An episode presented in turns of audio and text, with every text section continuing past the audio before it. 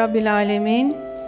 Ve salatu ve selamu ala Resulina Muhammedin ve ala alihi ve sahbihi ecma'in. Euzu billahi mineşşeytanirracim. Bismillahirrahmanirrahim. Değerli dostlarımız 5. cilt 184. sayfadan Nasuh Tevbesi'nin açıklanması ile devam ediyoruz Mesnevi dersimize.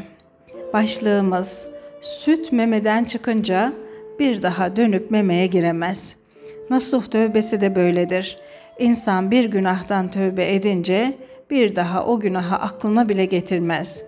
Değil yaptığını beğenmek, her an ondan nefret eder, hatta nefreti artar ve o nefretin tövbenin kabul edildiğini işarettir.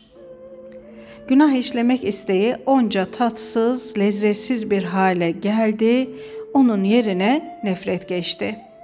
Aşkı başka bir aşktan gayrı hiçbir şey geçiremez. Şu halde neden o sevgiliden daha güzel bir sevgili aramıyorsun?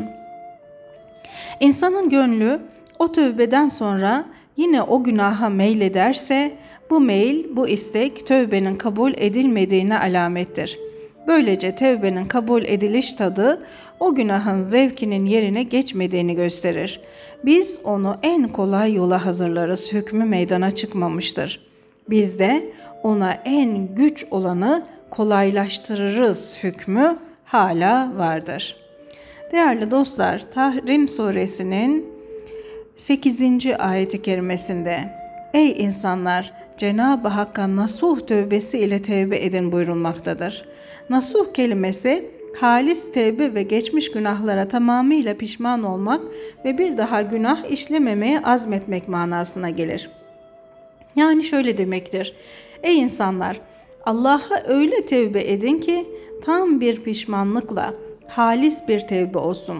Böylece nasuh tevbesi demek, nasuh isminde bir kişinin yaptığı tevbe demek değildir. Fakat halk arasında nasuh e, isminde bir kişinin Nasuh isminde bir adamın yaşamış olduğu, günahlarına pişman olmuş da makbul bir tevbede bulunmuş olduğu gibi gösterilmiştir. Böylece Nasuh hakkında çeşitli hikayeler uydurulmuştur. Şemsi Tebrizi Hazretleri de Makalat adlı eserinde böyle bir hikayeden bahsettiği gibi Mevlana da Mecalis-i Seba adlı eserinin 6. bölümünde Nasuh tövbesinden söz etmişlerdir. Fakat şimdi okumaya başladığımız bu mesnevi hikayesini Hazreti Mevlana büyük bir kudretle canlandırmış, halk arasında söylenen bu hikayeyi kendi buluşları ve tatlı anlatış tarzı ile adeta yeniden ibda buyurmuşlardır. Vaktiyle Nasuh adında bir adam vardı. Kadınlar hamamında tellaklık ederek geçinirdi. Yüzü kadın yüzüne benzerdi. Tüyü tüsü yoktu. Erkekliğini daima gizlerdi. Kadınlar hamamında tellaklık ederdi. Kötülükte, hilede pek ileride, pek becerikliydi. Yıllarca tellaklık etti. Hiç kimse onun halinden, sırrından bir koku almadı, şüphelenmedi.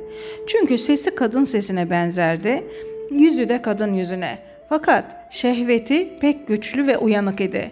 Çarşaf giyerek başını örter, yüzüne peçe takardı. Fakat şehvetli ve azgın bir genç idi. Bu suretle o aşık padişahların bile kızlarına ovar yıkardı. Tevbe eder, tellaklıktan ayrılmak isterdi fakat kadın sevgisi, kafir nefsi onun tevbesini bozdurur dururdu. Bu kötü ve çirkin işler gören kişi bir Arif'in yanına gitti ve ona dualarında bizi hatırla diye yalvardı. O Arif adam onun gizlediği sırrı öğrendi fakat ayıpları örten Allah'ın hilmi gibi sırrı açığa vurmadı. Ariflerin dudağında kilit, gönüllerinde sırlar vardır. Dudağına kapamış, susmuştu ama gönlü seslerle doluydu. Hak şarabını içen arifler sırları bilirler fakat onları örterler. İşin sırlarını kime öğrettilerse ağızlarını mühürlediler, dudaklarını diktiler. Arif tuhaf tuhaf güldü de dedi ki, ''Ey kötü yaratılışlı kişi, eylediğin işten Allah sana tövbe nasip etsin.'' O dua yedi göğü geçti, kabul edildi. Sonunda o yoksulun işi yoluna girdi, düzeldi. Çünkü şeyhin duası her duaya benzemez. Şeyh hakta yok olmuştur. Onun sözü hak sözüdür. Hak kendinden bir şey isterse, dilerse kendi isteğini nasıl reddeder? Celal sahibi Allah onu bu nefret edilen işten, bu günahtan kurtarmak için bir sebep halk etti. Nasuh bir gün hamamda tas doldururken padişahın kızının birinin kıymetli bir mücevheri kayboldu. Onun küpesinin halkalarından bir cevher kayboldu ve onu bulmak için her kadın aramaya koyuldu. Hamamın kapısını sımsıkı kapadılar. Herkesin bohçasını, eşyasını aramaya koyuldular. Herkesin eşyası arandı ama mücevher bulunamadığı gibi çalan da rezil olmadı. Bunun üzerine herkesin ağzını, kulağını, bedenindeki delikleri aramayı düşündüler. O kıymetli cevheri aşağıda, yukarıda, her yandaki deliklerde arayacaklardı. Birisi genç ihtiyar kim varsa anadan doğma soyunsun diye bağırdı. Sultanın hizmetçi kızları o değerli cevheri bulmak için herkese teker teker aramaya başladılar. Nasuh korkusundan tenha bir yere çekildi. Yüzü korkudan sararmış, dudakları göğermişti. Ölümünü gözünün önüne getiriyor, yaprak gibi tir tir titriyordu. Allah'ım dedi nice defalar tövbe ettim. Ahdler ettim, sonra onları bozdum. Ben bana layık olanları işledim. Sonunda bu kara sel, bu kara bela geldi bana çattı. Aranma sırası bana gelirse eyvahlar olsun. Canıma ne çetin şeyler gelecek, ne belalara düşeceğim. Ciğerime yüzlerce kıvılcım düştü. Yalvarmam da yanık kokusunu duy. Böyle bir keder, böyle bir gam kafirde bile olmasın. Rahmet eteğine sarıldım. Merhamet, merhamet ya Rabbi. Ne olurdu anam beni doğurmasaydı. Yahut beni arslan parçalayıp yeseydi. Ey Allah'ım sen sana layık olanı yap. Çünkü beni her delikten bir yılan sokuyor. Ne de taştan canım ne de demirden yüreğim varmış. Yoksa böyle dertlerle böyle ıstıraplarla çoktan kan kesilirdim. Vaktim daraldı. Bir an içinde padişahlık et, feryadıma yetiş. Eğer bu defada günahımı örtersen ne olur ben artık her türlü yapılmayacak şeylerden tövbe ettim. Bir daha tövbemi kabul buyur da tövbemi bozmamak için çok gayret sarf edeyim. Bu defada bir kusurda bulunursam artık bir daha tövbemi kabul etme, sözümü dinleme. Hem ağlayıp inlemede, yüzlerce damla gözyaşları dökmede hem de celladın eline, hain kişilerin ellerine düştüm demedeydi. Hiçbir frenk bu şekilde olmasın. Hiçbir denisiz bu hale düşmesin. Kendine, kendi canına ağlayıp yanıyor, Azrail'i çok yakında gözünün önünde görüyordu. O kadar Ya Rabbi, Ya Rabbi, Ya Rabbi dedi ki kapı ve duvar da onunla beraber Ya Rabbi demeye başladı. O Ya Rabbi, Ya Rabbi derken birden mücevheri arayanların sesi duyuldu. Aranma sırasının Nasuh'a gelmesi, herkese aradık, Nasuh'u da arayın denmesi. Nasuh'un korkundan kendinden geçmesi, son derece sıkıştıktan ve daraldıktan sonra işin düzelmesi, açılması. Nitekim Resulullah Efendimizin bir hastalığa yahut büyük bir sıkıntıya uğradığı vakit zorlaş şiddetlen açılırsın, savuşursun diye buyurması gibi.'' Değerli dostlar bu başlıkta geçen zorlaş, şiddetlen, açılırsın bir hadistir. Feyzül Kadir 516. sayfada geçiyor. İnsan bir hastalığa yahut büyük bir sıkıntı ve ızdıraba çaresiz bir hale düşerse Cenab-ı Hakk'ın beklenmedik bir anda bir kapı açtığını müjdeleyen bu hadisi Hazreti Ali rivayet ediyor değerli dostlar. Bu ses ey Nasuh herkese aradık. Sen de buraya gel diyordu. Bu sesi duyunca Nasuh kendinden geçti. Adeta bedeninden ruhu uçtu gitti. Çatlamış harap bir duvar gibi yıkılıverdi. Aklı fikri gitti, cansız bir hal aldı. Aklı fikri başından gidince sırrı o anda hakka ulaştı. Varlıktan boşalınca, varlığı kalmayınca Allah onun can doğanını huzuruna çağırdı. Onun varlık gemisi muradına ermeden parçalanınca rahmet deryasının kenarına düştü. Aklı başından gidince Cenab-ı Hakk'a ulaştı. İşte o zaman rahmet denizi coştu, köpürdü. Can beden ayıbından kurtulunca sevine sevine aslına gitti. Can doğan kuşuna benzer. Ten ona uzaktır. O ayağı bağlı, kanadı kırık halde beden tuzağına düşüp kalmıştır. Aklı gidip ayağının bağı çözülünce o doğan kuşu padişaha doğru uçar. Canı helak eden o korkudan sonra işte kaybolan mücevher diye müjdeler geldi. Korku gitti.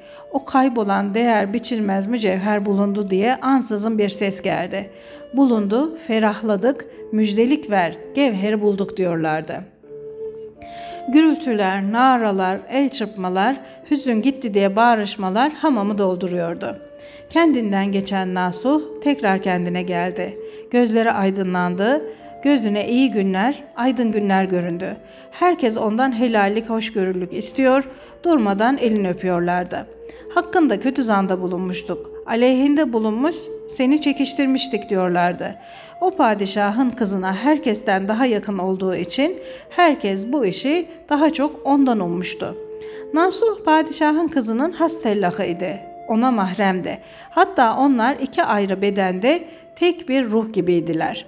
Sultana ondan daha yakın bir kadın yok. Cevheri çaldıysa o çalmıştır demişlerdi. Hatta önce onu aramak istemişler fakat saygı gösterdikleri için geriye bırakmışlardı.'' Çaldı ise diye düşünmüşlerdi. Bir yere bıraksın da bu zaman içinde kendini kurtarsın. Bu sebeple Nasuh'tan özür diliyorlar, helallik istiyorlardı.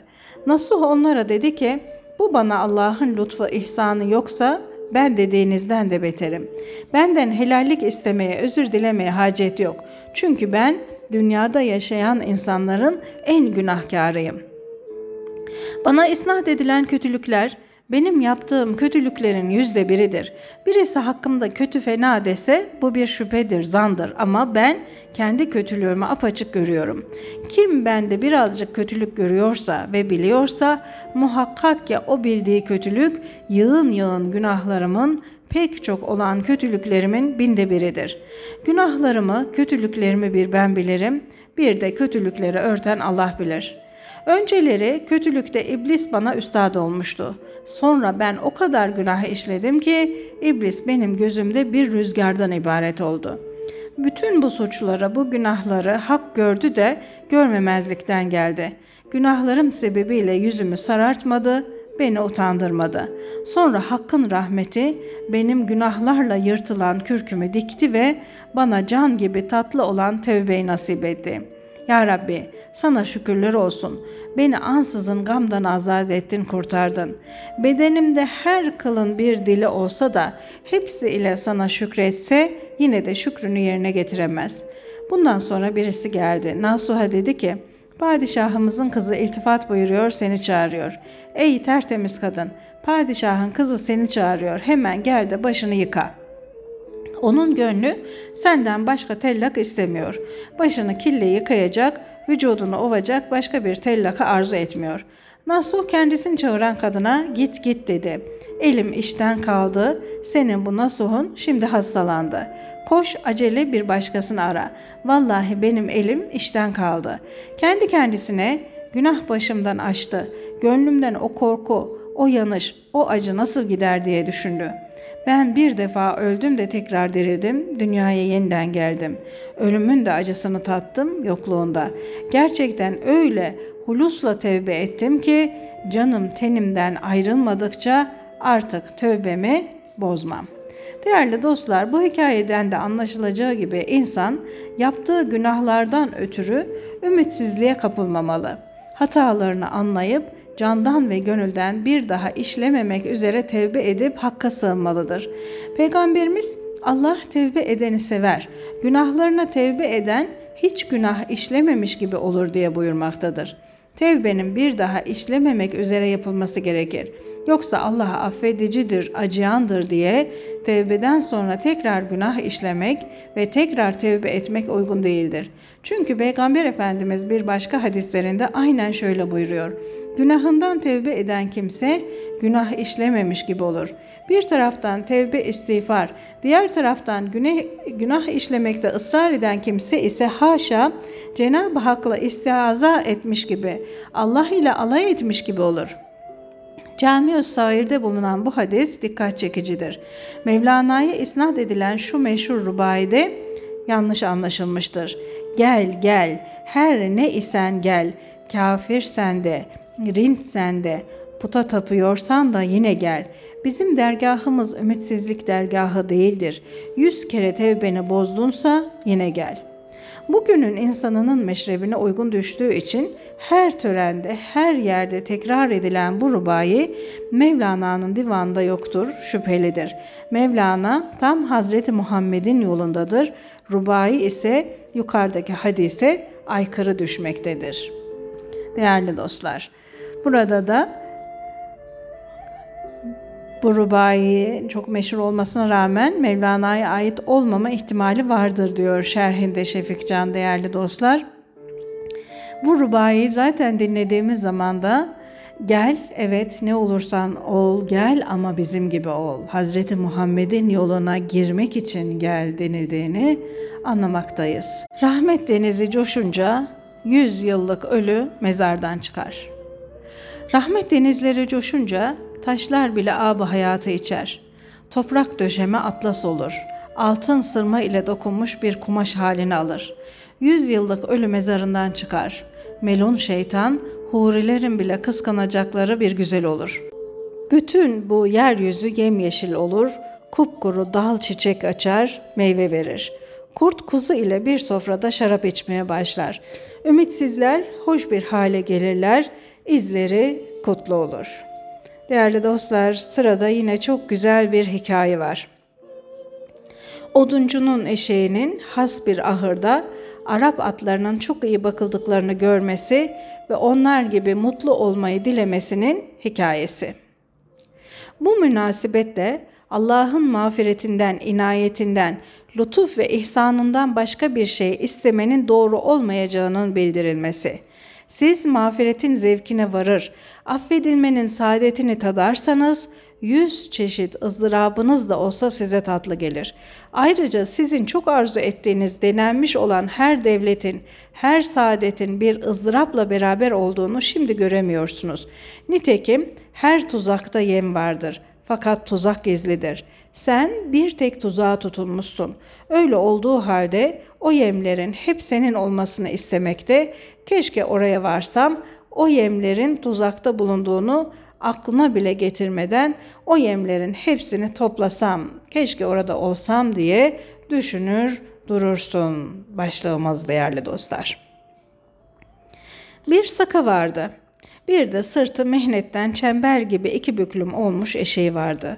Sırtında ağır yükten açılmış yüzlerce yara vardı. Ölüm gününe adeta aşıktı. Ölümünü arayıp duruyordu. Arpa nerede? Kuru otla bile karnı doymuyordu. Yük altında ezildiği için sırtında yaralar vardı. Bir yandan da sahibi onu demir bir şişle modullayıp duruyordu. İmrahor onu görünce yani Seyis değerli dostlar onu görünce acıdı. Eşeğin sahibi ile de dostluğu tanışıklığı vardı. Selam verdi, hal hatır sordu. Sonra neden bu eşek iki büklüm olmuş diye sordu. Adam benim yoksulluğumdan, benim kusurumdan bu ağzı dili bağlı yiyecek saman bile bulamıyor dedi. İmrahor onu birkaç gün için bana ver de padişahın ahırında beslensin, kuvvetlensin dedi. Adam eşeği o merhametli kişiye verdi. O da onu padişahın ahırına bağladı. Eşek her tarafta bol gıda ile beslenmiş, tavlı, semiz, güzel, genç Arap atlarını gördü. Onların ayak bastıkları yerler sulanmış, süpürülmüş, samanları, arpaları tam vaktinde veriliyordu. Atların kaşığı ile tımar ve gübre ile ovulduklarını, silindiklerini görünce dayanamadı. Başını yukarı kaldırdı da ''Ey büyük Allah'ım'' dedi. Diyelim ki ben bir eşeğim ama senin mahlukun değil miyim? Neden perişanım? Neden sırtım yara bere içinde? Neden zayıfım? Geceleri sırtımdaki yaraların sızlanmasından, karnımın açlığından her an ölümü arzu ediyorum. Bu atların halleri böyle mükemmel, gıdaları yerinde. Peki neden azap ve bela yalnız bana mahsus? Derken ansızın savaş sesi duyuldu. Arap atlarına eğerler vuruldu, kemerler sıkıldı. Muharebeye götürüldüler. Onlar düşmandan oklar yediler, yaralandılar. Her yanlarına temrenler saplandı. Muharebeden, savaştan geri dönünce o Arap atlarının sağ kalanları bitkin, perişan bir halde ahıra girip yerlere yıkıldılar. Onların ayakları sağlam iplerle bağlandı. Nalbantlar sıra sıra dizildiler. Sivri bıçaklarla yaralarını yarıyor, yaralarından temrenleri çıkarıyorlardı. Eşek bunları görünce ya Rabbi dedi. Ben fakirliğime, sıhhat ve afiyetime razıyım. O güzel gıdaları da istemem, o çirkin yaraları da. Afiyet isteyen, kurtuluş dileyen dünyayı terk eder.'' Değerli dostlar bu hikayede eşek halinden memnun olmayan, Allah'ın inayetinden, lütuf ve ihsanından razı olmayan, gözü kendinden, yukarılarda bulunanlara bakarak onlara haset eden bir kişiyi temsil etmektedir. Hak ezelde herkese bir şey nasip etmiştir, takdir buyurmuştur. Bununla kanaat etmeyen kişi sonunda pişman olacaktır. Hazreti Mevlana'nın en son beytinde buyurduğu gibi kurtuluş dileyen kişinin dünya malında gözü olmaması gerekir. Her yemde bir tuzak vardır değerli dostlar çünkü burası dünyada her yerde bir vebal, bir bedel mutlaka bulunur. Allah afiyet isteyeni kullarını dünyayı terk edenlerden eylemiştir. Bizleri de onların arasına dahil etsin inşallah. Allah'a emanet olun. Sağlıkla, sıhhatle kalın efendim.